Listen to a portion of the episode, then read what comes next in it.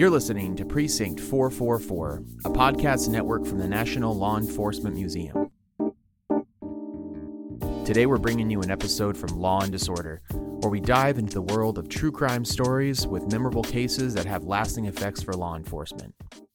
On February 28, 1993, the ATF attempted to serve a warrant at a compound outside of Waco, Texas, that was home to a religious group known as the Branch Davidians. The warrant gave the ATF the authority to seize illegal weapons that were being stockpiled at the compound and arrest the group's leader, David Koresh, and a few of his followers who had been named as major co conspirators in the weapons charges against Koresh. The raid, however, would not go as planned.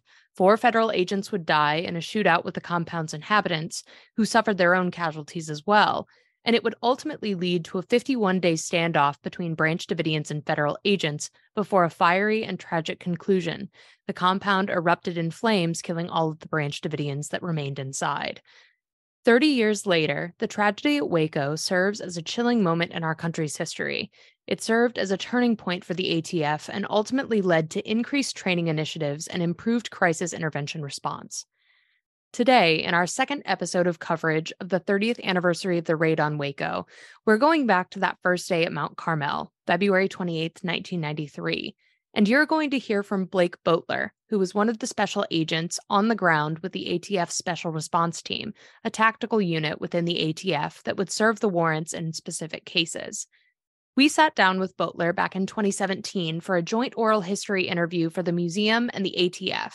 And in this interview, he does a great job of describing what it was like to be at Waco on that day.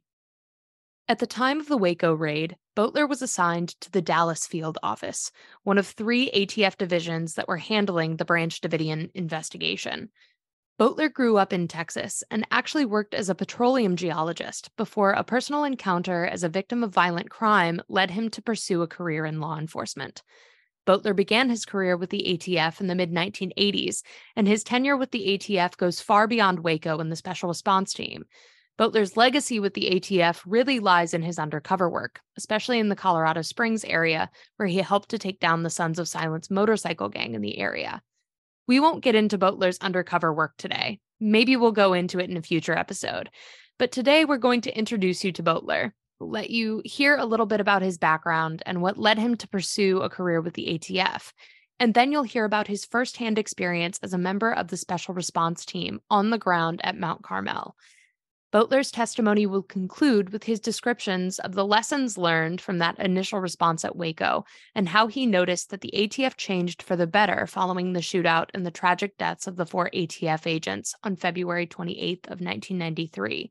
I will chime in a bit before we get into his account of what it was like during the shootout with Branch Davidians, just to give you a little context about the investigation and how ATF got to the point where they were serving the warrant on the compound. But for the most part, I'm going to let you hear about the experience directly from Agent Boteler. So let's turn it over now to Blake Boteler to introduce himself and explain how he became an ATF agent. As an 18 year old kid, I had no idea.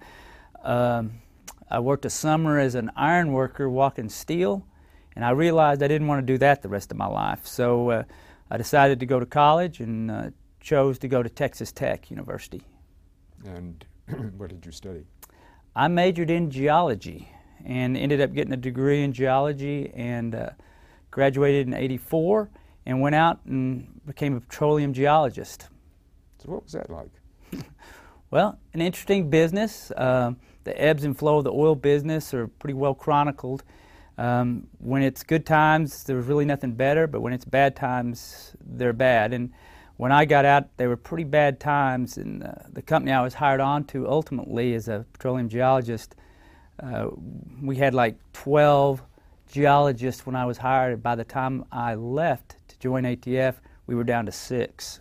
So uh, the layoffs and things like that they didn't lay me off because at that time I was cheap labor. I was still pretty pretty new, so I was able to stay on for a less dollar figure. Were you being driven at the time by a kind of lust for oil? You know, not really. I, I didn't know much else. I mean, my, my dad had been in the oil business. Uh, it's just what I knew. I'd grown up around oil people. Uh, I'd worked summer jobs as in the oil fields, so it was just what I knew. Uh, but sometimes events in your life uh, point you in another direction. And while I was a petroleum geologist, uh, a particular event happened to me which pointed me toward law enforcement. So let's go to the incident that changed your course of career. Okay. It was like in uh, 1985, Oklahoma City. I was working for an oil company there, and uh, I was going out to a club one evening. Is and as I stepped out of the car, a man approached me and stuck a gun in my face, and demanded my wallet, uh, demanded my class rings, and uh, so I ended up handing that over. And then as he turned to run away, you know, I decided, well, I'm gonna I'm gonna at least follow this guy. I'm gonna find out where he's going. So we got in a little bit of a chase, and then I was following at a safe distance, and uh, spoke with the police after that, and they said, you'll never get that stuff back. The chances that happen, nothing. So I didn't, I did not like that answer. So I wasn't going to let that be the answer. When did you give up on the chase? Oh, probably about 10 minutes in, he ran into an apartment complex area. And I knew if I went in there, he was armed and I wasn't. Outcome didn't look good for me. Um, but later that evening, I went back, looked around a little bit, and the next day, I went back out there to look in the dumpsters to see if he'd maybe thrown away some things out of my wallet. Uh, different story. This time I am armed. So probably not the smartest thing to do, but at that time in my life I wasn't very smart. But I was angry, and I was going to get my stuff back if I could. Um, turned out that I got a look at the guy as he was going into a store. Spoke to the lady at the store. Ultimately, after three or four days, there's a lot involved, and I won't get into it all, but the, the police grabbed the guy at the store and called me down there to identify him. And uh, when I did, they got a consent to search, went into his apartment, and uh, actually I got my class ring and my wallet back. Didn't get my $40 back, it was in my wallet, but I got my class ring and my wallet back. The district attorney wrote me a really nice letter uh, about that, and it it got me to thinking. You know, I was so excited. It was a, I really enjoyed that. I enjoyed the adrenaline of it. I just enjoyed getting a bad guy off the streets. So I, I applied for ATF then and interviewed. And during my interview, the special agent in charge, Dick Garner, asked me, he says, "Well, what makes you think as a geologist you could handle somebody sticking a gun in your face?" And I said, I just so happened to have a letter, and it was a letter from that district attorney from Oklahoma City. So sometimes things in your life happen for a reason, and we, we don't know why. But uh, I feel firm that uh, that event, though at the time, you know, tragic, uh, happened for a reason. At that time in my life, I only knew of a few agencies. I only knew of local police, state police, and the FBI. I mean, I really didn't have any experience with all the agencies that are out there, but it's an alphabet soup of agencies, as you well know.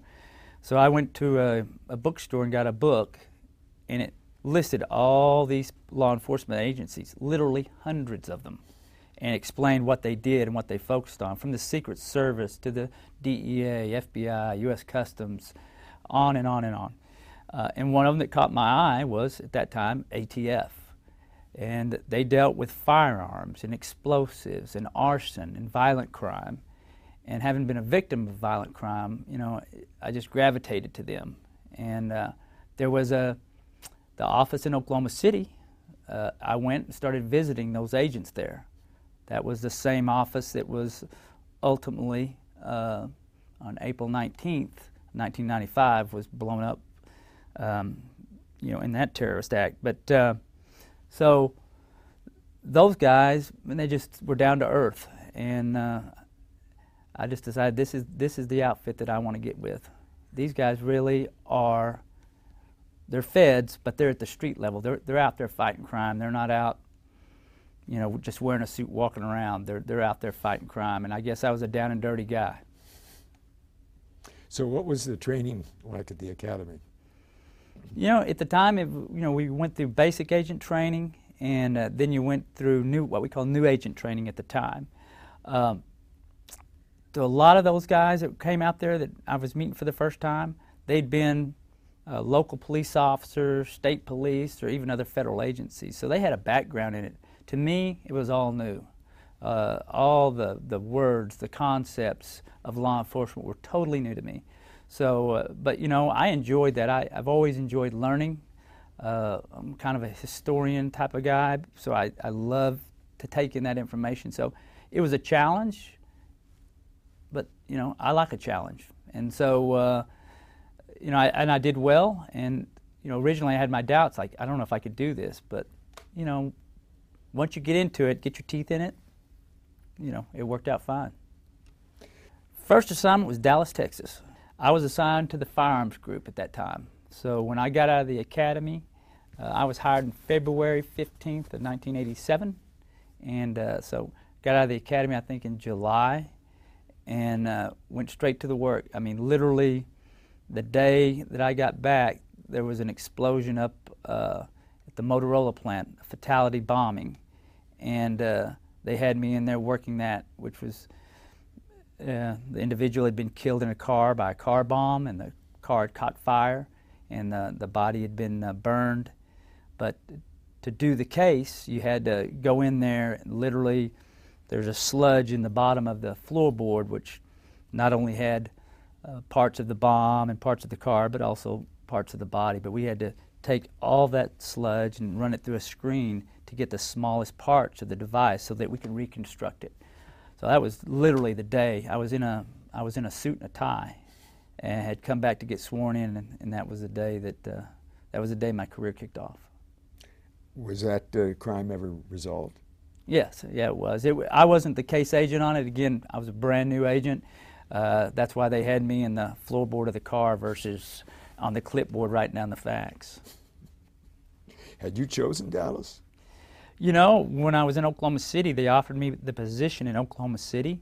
Uh, but um, me and my wife, we'd just gotten married, and my wife was uh, having a hard time getting a job there in Oklahoma City. I inquired if maybe we could go to Dallas, which is a larger market for what her profession was, and uh, they said sure. So Dallas was close to home, having grown up in Fort Worth. So uh, you know, that, that was as close to home as I could imagine I could get.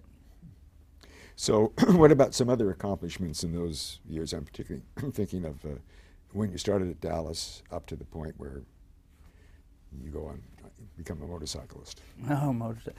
Well, I mean, you know, I immediately I had a knack for doing undercover, and, and at the academy, there's we have a portion of our training, and and they grade you out. And I graded very high in doing undercover, so as soon as I got back, uh, probably like a lot of guys, I, I, started letting my hair grow and things like that, and started hitting the street, working up informants, and doing more and more undercover.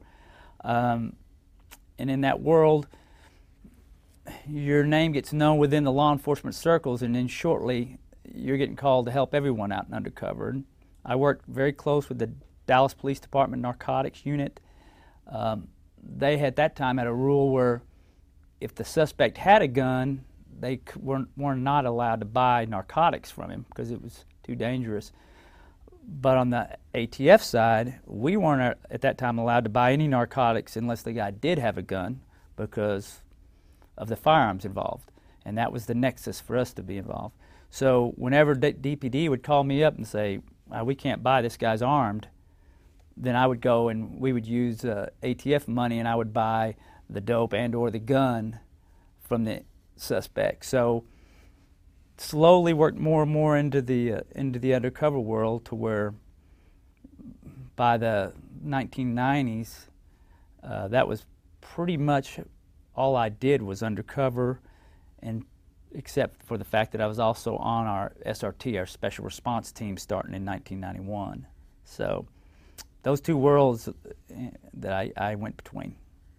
The investigation into David Koresh and the Branch Davidians began in May of 1992 after Chief Deputy Sheriff Daniel Weyenberg with the McLennan County Sheriff's Department informed the ATF's Austin, Texas field office of a number of suspicious UPS deliveries that were received by certain persons living in the Mount Carmel compound. These deliveries contained shipments of over $10,000 worth of firearms, inert grenade casings, and substantial quantities of explosive black powder. These deliveries had been made to a metal building nearby the compound known as Magbag, which was discovered to be a munitions dealer operated by members of the religious group. In addition to the suspicious deliveries, the group seemed to be constructing a bunker like structure on the property and had even buried a school bus that appeared to serve as a firing range and a bunker, and they were stockpiling weapons. Throughout the investigation, it was discovered that neither Koresh nor any of his followers were licensed federal firearms dealers, nor manufacturers, nor registered in any National Firearms Act weapons. And while examining shipping invoices, investigators learned that Koresh had purchased and received several M16 machine gun car kits and several M16 machine E2 kits, which can be converted into fully automatic machine guns when combined with a lower receiver of an AR 15. That's very complicated, but it's also very illegal. It was apparent that Koresh and his followers were committing federal firearms related offenses, so the investigation escalated to the request for a warrant, which would allow agents to search the compound for the illegal arms. But it would also arrest key characters in the case, which were the group's leader, David Koresh, and a few of his more significant followers, primarily those who some of the many shipments of firearms and explosives were addressed. ATF special agents from Dallas, Houston, and New Orleans divisions were assigned to execute the federal search warrants on the Branch Davidian compound, scheduled on February 28, 1993. Blake Boteler was one of these agents from the Dallas division, and he was part of the special response team, so he was part of the initial group of agents that was dispatched to Mount Carmel.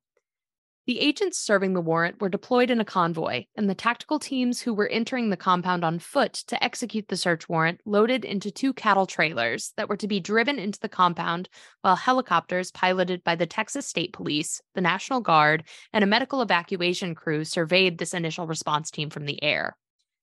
When the convoy arrived at the compound, they were immediately met with gunfire from Branch Davidians, who had been tipped off about the impending raid by a postal worker who happened to be a member of the sect.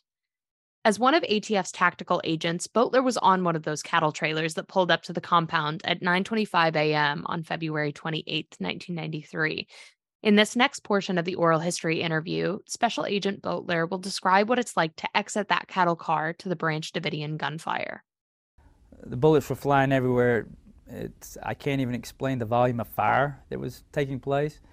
Uh, I ran down the front of the compound and turned to go into the front doors, which was our, my team's assignment was to make entry through the front doors after they had been breached.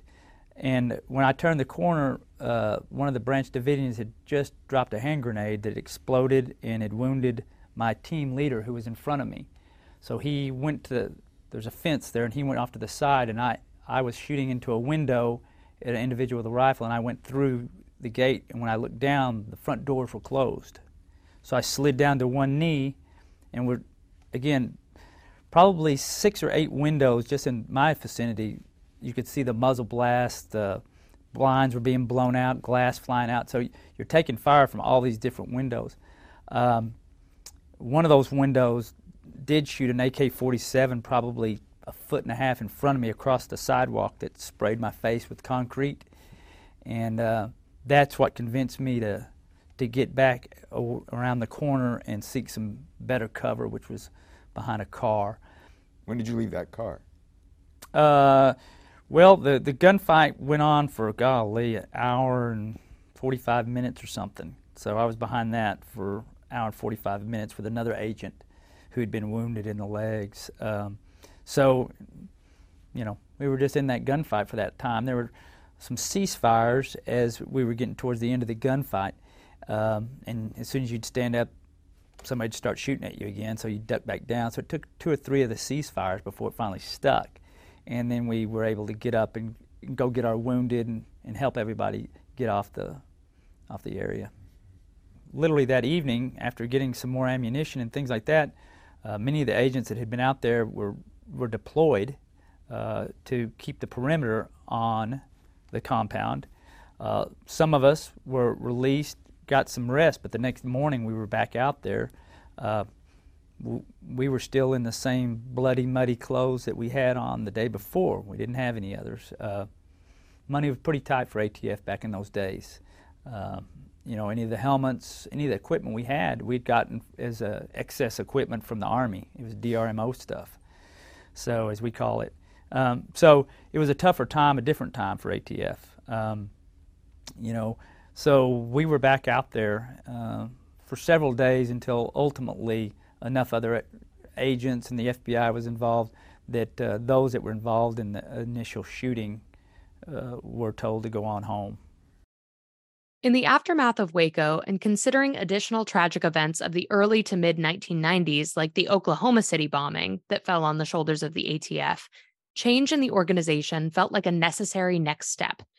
In the aftermath of Waco specifically, it was decided that the organization's best investment would be in the training of its special response team agents.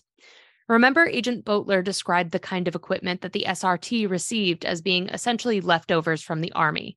It was whatever they could get their hands on with the limited budget for the team within the agency.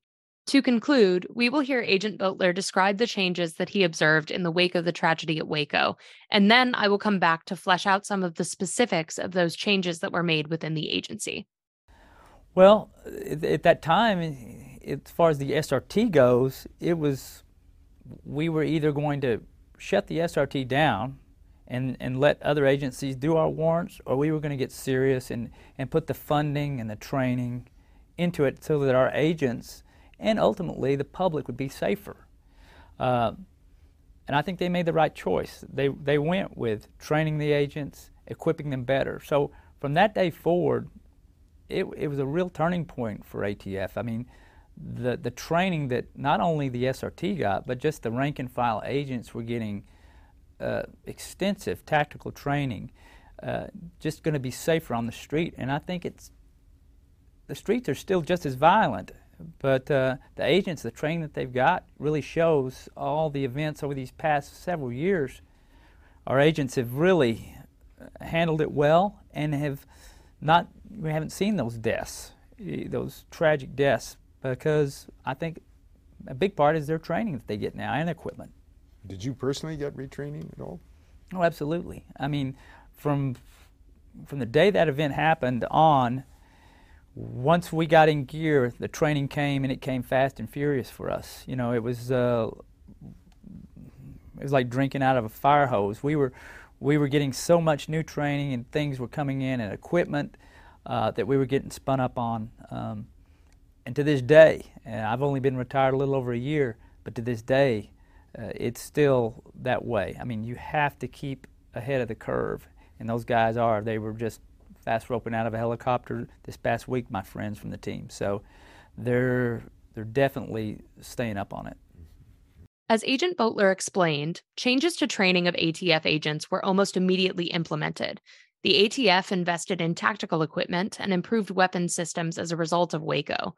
It was realized almost immediately into the shootout at Waco that the agents in the SRT who were attempting to serve the warrant were heavily outgunned by the Branch Davidians, who were armed with over 1 million rounds of ammunition and an arsenal of modified semi automatic rifles that had been modified to fire as automatic machine guns.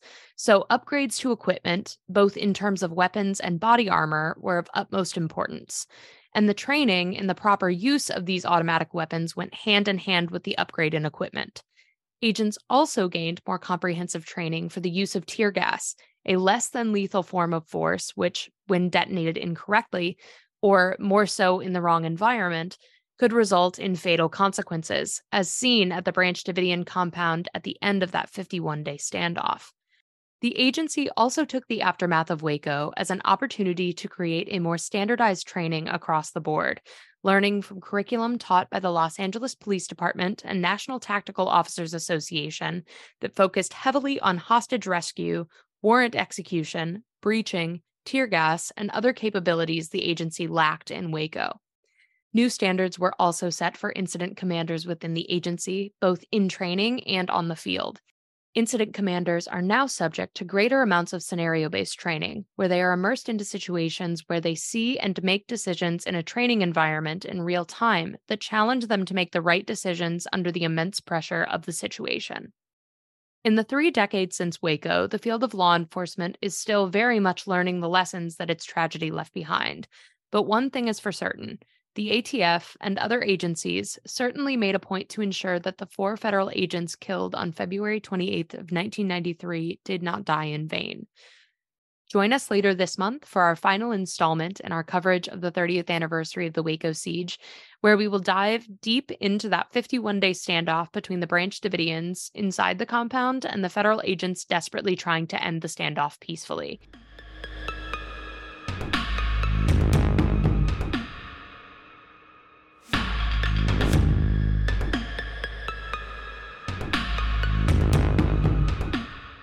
Thank you for listening to this episode of Law and Disorder. Tune in for part three on April 19th to hear the conclusion of the series of the 1993 Waco siege. Please subscribe to Precinct 444 on your favorite podcasting platform to stay connected and to receive our latest content as soon as it drops. We would love to hear from you. Send in your questions, comments, and feedback to Precinct 444 at nleomf.org. You can help us make our content even better. The National Law Enforcement Museum is located at 444 East Street Northwest in Washington, D.C., and is dedicated to telling the story of American law enforcement. We expand and enrich the relationship between law enforcement and the community through educational journeys, immersive exhibitions, and insightful programs. Find us online at lawenforcementmuseum.org and stay tuned for more podcast content from Precinct 444. Until next time, stay safe. We'll see you at the precinct. Thank you